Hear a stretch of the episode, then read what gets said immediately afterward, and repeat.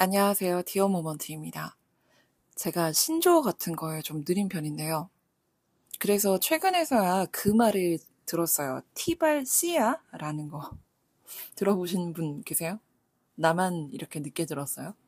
아무튼, 뭔 소린가 했다가 T랑 C를 바꿔보고서야 이해를 하고서 굉장히 크게 웃었던 기억이 있습니다. 어, 사람들의 드립력은 정말 상당하죠. 자, 근데 이 말이 사실 이런 얘기잖아요. 그냥 공감 좀 해주면 되지. 꼭 굳이 그렇게 말해야 하냐? 너 공감 능력 되게 떨어진다. 라는 말일 수 있잖아요. 근데 여러분, T는 모두가 공감 능력이 결여된 사람일까요? 모두가 차갑고 모두가 이성만을 중시하는 사람들일까요? 그쵸? 보면 볼수록 묘하게 이 말이 불편하게 느껴졌단 말이죠. 이쯤 돼서 아마 이걸 듣는 분들이 혹시 네가 T라서 불편한 거 아니냐? 라고 생각하실 수 있을 것 같은데 자, 말씀드리자면 저는 11년째 F로 살아오고 있는 사람입니다. 한 가지 질문을 해볼게요. 아시는 분들도 계실 수 있지만 자 여러분 상상을 해봐요. 친구랑 만나기로 한 약속 장소에서 친구를 기다리고 있는데 전화가 옵니다. 만나기로 한 친구예요. 전화를 받았더니 친구가 오는 길에 교통사고가 났다고 합니다. 자, 그러면 이때 여러분들은 친구에게 어떻게 말씀을 하실 건가요? 여기서 어, 괜찮아.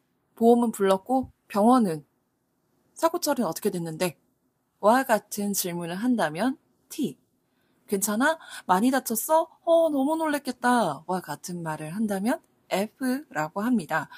음, 이때 T로 분류된 대답을 하신 분들은 뭐 당연히 교통사고라고 했으니 사고 처리나 치료 부분에서 빨리 처리가 되어, 되어야 일이 해결되고 그리고 사고 당사자가 정신이 없어서 그런 거 자체를 생각하지 못할 수도 있으니 말을 해줘야 되는 게 맞, 맞지 않냐라는 의견들이 많았고요.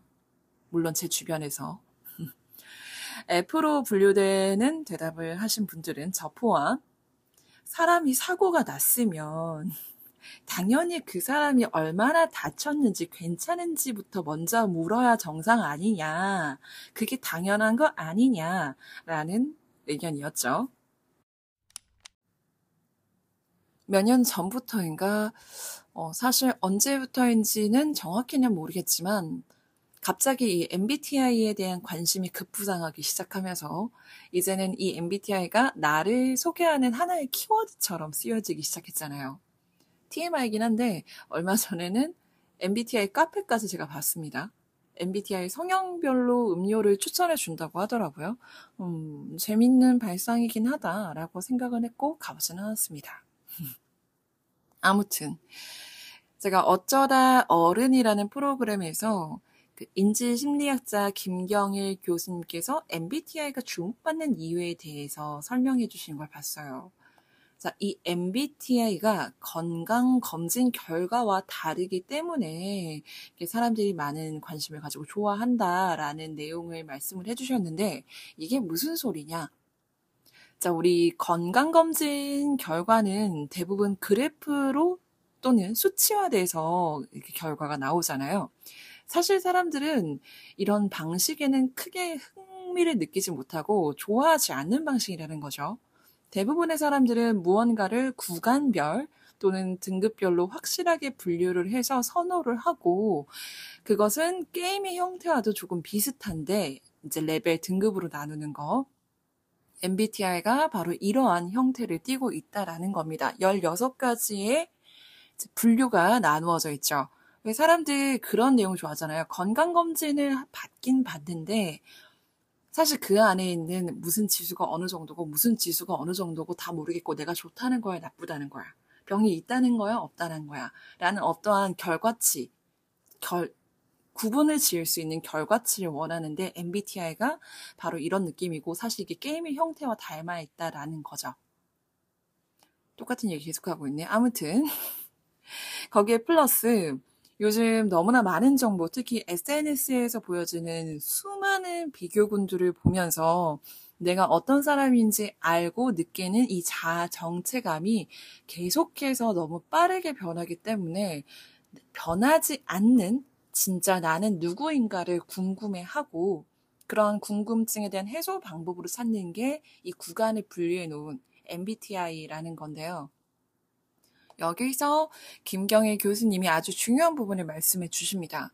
이 검사라는 것에는 신뢰도와 타당도가 있어야 되는데 이 두 가지가 모두 높게 가지고 있어야 된다라는 거죠. 신뢰도는 사람이 같으면 결과도 같은 것이라고 설명을 해 주시는데요. 예를 들어서 이런 겁니다. 사람의 머리 둘레는 그 사람마다 동일한 값을 가지고 있죠. 예를 들어 A라는 사람의 머리 둘레가 55cm라고 한다면 이건 어제도 오늘도 내일도 10년 뒤도 동일할 거라는 거예요. 아주 높은 신뢰도를 보여주는 결과값이죠. 근데 여기서 머리 둘레로 그 사람의 지능을 판단할 수 있다라는 결과가 나온다면 이건 타당하지 않다라는 겁니다. 이게 타당하다면 아마 저는 맨사에 가입할 수 있었을 거예요. 그런데 이 MBTI 검사는 이러한 부분에서는 조금 제한적이라는 거죠. MBTI는 아마 많이 느끼셨을 거예요. 검사를 할 때마다 그 결과가 바뀌는 분들도 계실 거고, 저처럼 쭉 한 가지로 이어져 온 분들도 계실 건데, 아, 여기서 또 TMI. 저 한, 한 달 전쯤인가 두 달 전쯤에 살짝 다시 해봤는데, 끝에 원래 제가 P, INFP인데요. INFJ가 나온 거예요. 51%인가 52%로. 그걸 친구한테 얘기해 줬더니 친구가 아주 비웃었습니다. 그리고 또다시 저는, 저는 INFP로 돌아왔네요. 아무튼, 자, 중요한 거는 이렇게 계속 바뀔 수 있다라는 거죠. 결국 이건 상황에 따라서 또는 내가 바라보는 모습, 그리고 내가 겪고 있는 상황에 따라 달라지는 것이기 때문에 그 사람이 타고난 기질, 타고난 성격에 대한 정확한 결과값이라고 보기는 무리가 있다라는 겁니다. 자, 그럼 다시 T와 F로 돌아와서 제가 얼마 전에 제 인스타 스토리에서 누군가의 MBTI를 알았을 때 어떤 생각이 드는가에 대한 부분을 나도 모르게 그 사람에 대한 선입견이 생긴다. 아니다. 그건 그거고 사람은 다 다르다. 다른 건 다 모르겠고 T랑 F는 차이가 확실한 것 같다. 이 세 가지의 답으로 나누어서 설문조사를 작게 진행을 했었습니다. 저희, 저희 팔로워분들을 대상으로요. 여기서, 어, 86분 정도가 참여를 해 주셨는데요. 그 중에 43%에 달하는 37분이 그건 그거고 사람은 다 다르다라는 의견을 주셨고요. 어, 나도 모르게 선입견이 생기는 것 같다라는 분이 22분, 26%. 다 모르겠고 T랑 F는 확실히 확실히 다르다. 그건 다른 게 맞아. 라는 분들이 27분으로 31%였습니다. 선입견이 생긴다라는 답 안에는 이 MBTI 네 가지 중에 T와 F에 대한 의견도 포함이 되어 있을 거라고 예상을 해보면 아무래도 이 T랑 F라는 것에 많은 집중이 되어 있는 걸로 보여져요. 가만히 생각을 해봤어요. 왜 그런 걸까? 나를 알기 위한 도구인 MBTI가 어느샌가 타인을 알기 위한 도구로도 활용이 되고 그리고 타인에게 나를 설명하기 위한 도구로도 활용이 되는데 이 활용의 포인트가 상대의 이해라기보다는 자기 방어에 맞춰진 게 아닐까라는 개인적인 생각이 들었습니다. 물론 대화의 상황이나 뉘앙스에 따라서 의미는 달라질 수 있겠지만요. 티발시야 는 굳이 여기서 그렇게 공감 능력 없는 티를 내야 하냐라는 비난이랑 또는 감정적 공감을 원하는 사람이 현실 감각 없는 것처럼 상대에게 비춰지는 것에 대한 방어가 담긴 말일 수 있다라고 저는 생각을 좀 해봤어요. 마찬가지로 너 F지? 라는 말은 무슨 말만 하면 상처받을 사람, 무슨 말만 하면 어, 감정적으로 받아들이는 폭이 너무 넓을 수 있는 사람이란 전제와 나는 나름의 생각을 가지고 솔직하게 얘기를 전한 것일 뿐이지만 그걸 받아들이지 못하는 건 상대인 F인 너의 문제다. 라는 방어가 담긴 말일 수도 있지 않을까라는 생각이 듭니다. 상대를 이해하기 위한 수단이기도 하지만 음, 어떤 경우에는 상대에게 이해를 받기 위하거나 또는 내가 잘못된 것이 아니다라는 것을 설명하기 위한 수단으로 쓰여지는 상황들이 꽤, 나, 꽤 많아 보인다는 거죠. 거기에 누가 뭐 T인지 F인지 거기에다가 또 I인지 E인지 S인지 N인지 등등까지 더해지면 그 사람이 어찌 말하는지 들어본 적 없고 어떻게 행동하는지 본 적 없지만 일단 나는 나도 모르게 마음의 준비를 하게 되는 거예요. 아, 그 사람은 공감 능력이 떨어질 테니 이런 얘기는 안 하는 게 좋겠다. 아, 내가 이런 얘기하면 저 사람이 저렇게 반응하지 않을까? 아, 저 사람은 감정 기복이 엄청 심할 테니까 좀 멀리 해야 되겠다. 아, 그 사람은 이런 거 저런 거 따지고 되게 피곤하고 소심한 성격일 것 같아. 아, 같이 놀면은 같이 놀러 가고 싶은데 싫어하겠지? 등등등. 결국 내가 그 누군가와 함께 했을 때 힘들지 않을 수 있는 방법 또는 상처받을, 상처받지 않을 수 있는 방법을 찾으려고 하는 거죠. 그게 거리를 두는 거든 적정선까지만 눈치를 보면서 관계를 맺는 거든 아니면 사람을 분류해서 뭐 이런 사람은 이런 성향의 사람은 이 정도까지만 저런 성향의 사람은 저런 저, 이 정도까지만 이렇게 분류를 하는 거든 아마도 이런 마음은요 큰 맥락에서는 사람들과 함께 하고픈 욕구에서 나오는 게 아닐까라는 생각을 좀 해봤습니다.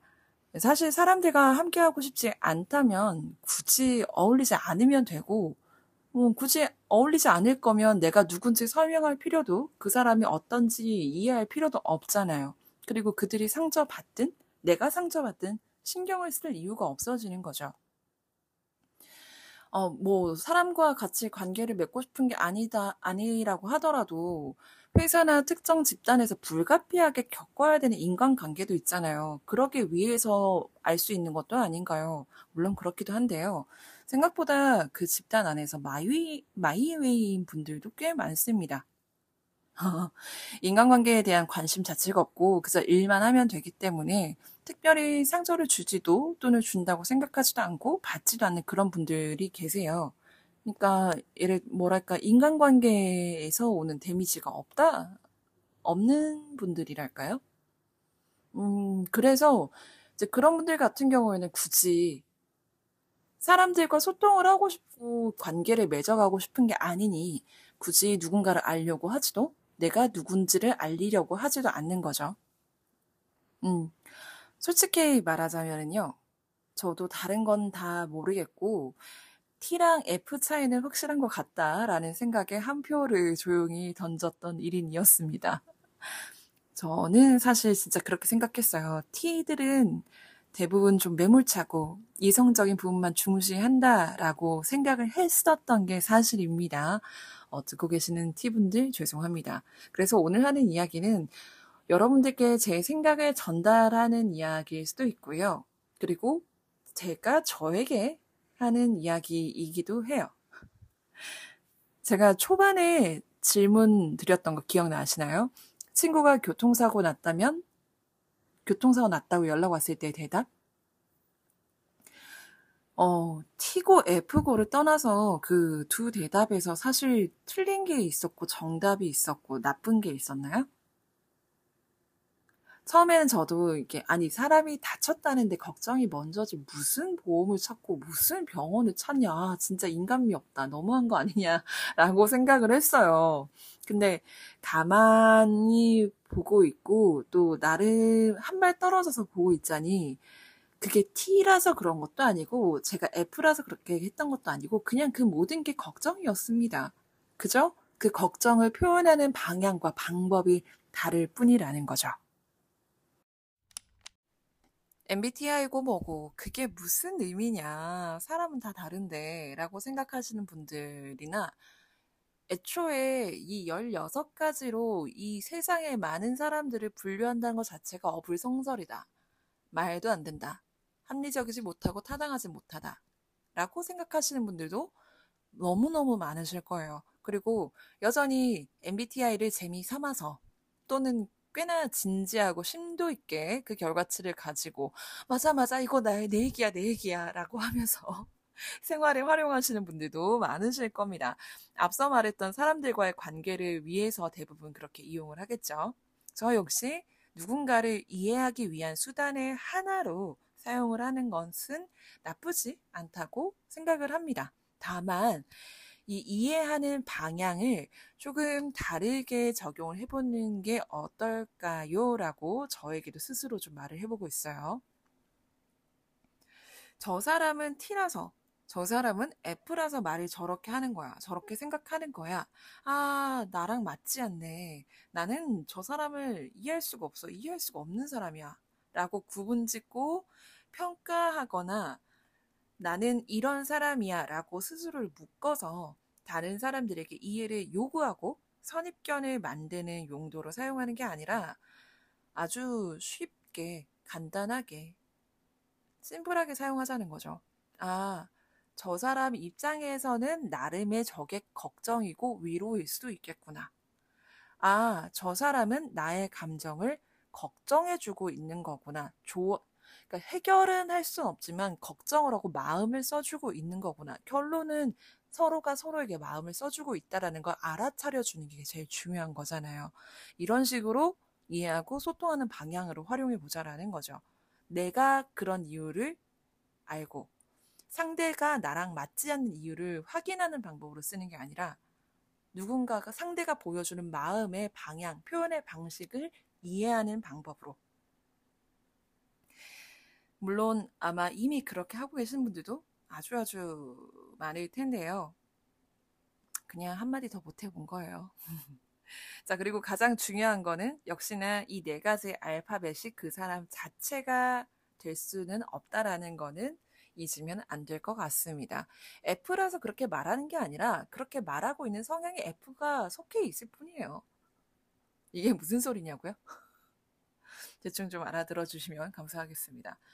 그러니까 인프피라서 우울하고 우울증이 있어서 있다. 이런 것도 아니고 뭐 ISTJ라서 뭐 안정적 안정적이고 현실만 생각하고 냉철하고 분 1분 1초 단위로 모든 걸 계획해서 여유도 없이 그렇게 사는 게 아니라 그저 조금의 감정 기복이 크거나 아니면 감정의 폭이 넓고 그걸 받아들이고 수용하는 게 방향이 넓은 그 상황인 성향인 사람일 뿐이고 그런 성향을 가지고 있을 때 아 MBTI에서 이런 결과치가 나왔구나 정도로. 또는 아 평소에 내가 그 평균 저 사람이 계획을 하는 걸 좋아하고 뭐 안정적인 생각을 하는 걸 좋아하고 공상보다는 현실에 집중해 있는 생각을 하고 있을 때의 상황에서 MBTI 검사를 해보면 아 이런 성향이 나오는구나. 요렇게 받아들이면 누군가를 그 MBTI 그 16가지를 가지고 저 사람은 저런 사람이야 라고 판단을 내리는 그런 위험한 생각 그리고 행동은 좀 줄어들 수 있지 않을까라는 생각을 해봤습니다. 자, 오늘의 이야기는 여기까지였습니다. 뭐 마지막 대서 계속 말을 붙이다 보니까 두서없이 또 마무리가 되는 것 같은데 말도 더듬고 여기까지 긴 이야기 들어주셔서 너무나 감사하고요. 혹시나 이 이야기가 공감이 되고 도움이 되셨다면 아 이게 유튜브가 아니라 아니다 보니까 조대꼬야 이런 거 못하겠네. 도움이 되셨다면 팟캐스트에서 들으시는 그 스포티파이 팟캐스트에서 들으시는 분은 어, 평점 별 다섯 개 박아주시면 감사하겠습니다. 그리고 혹시나 저와 나누고픈 고민이나 같이 이야기하고 싶은 시실콜콜한 일상 이야기 있으시면은요, 언제든지 저의 인스타그램 DM을 통해서 이야기를 보내주시면 좋을 것 같아요. 그러면 다음에 또 뵙도록 하겠습니다. 안녕.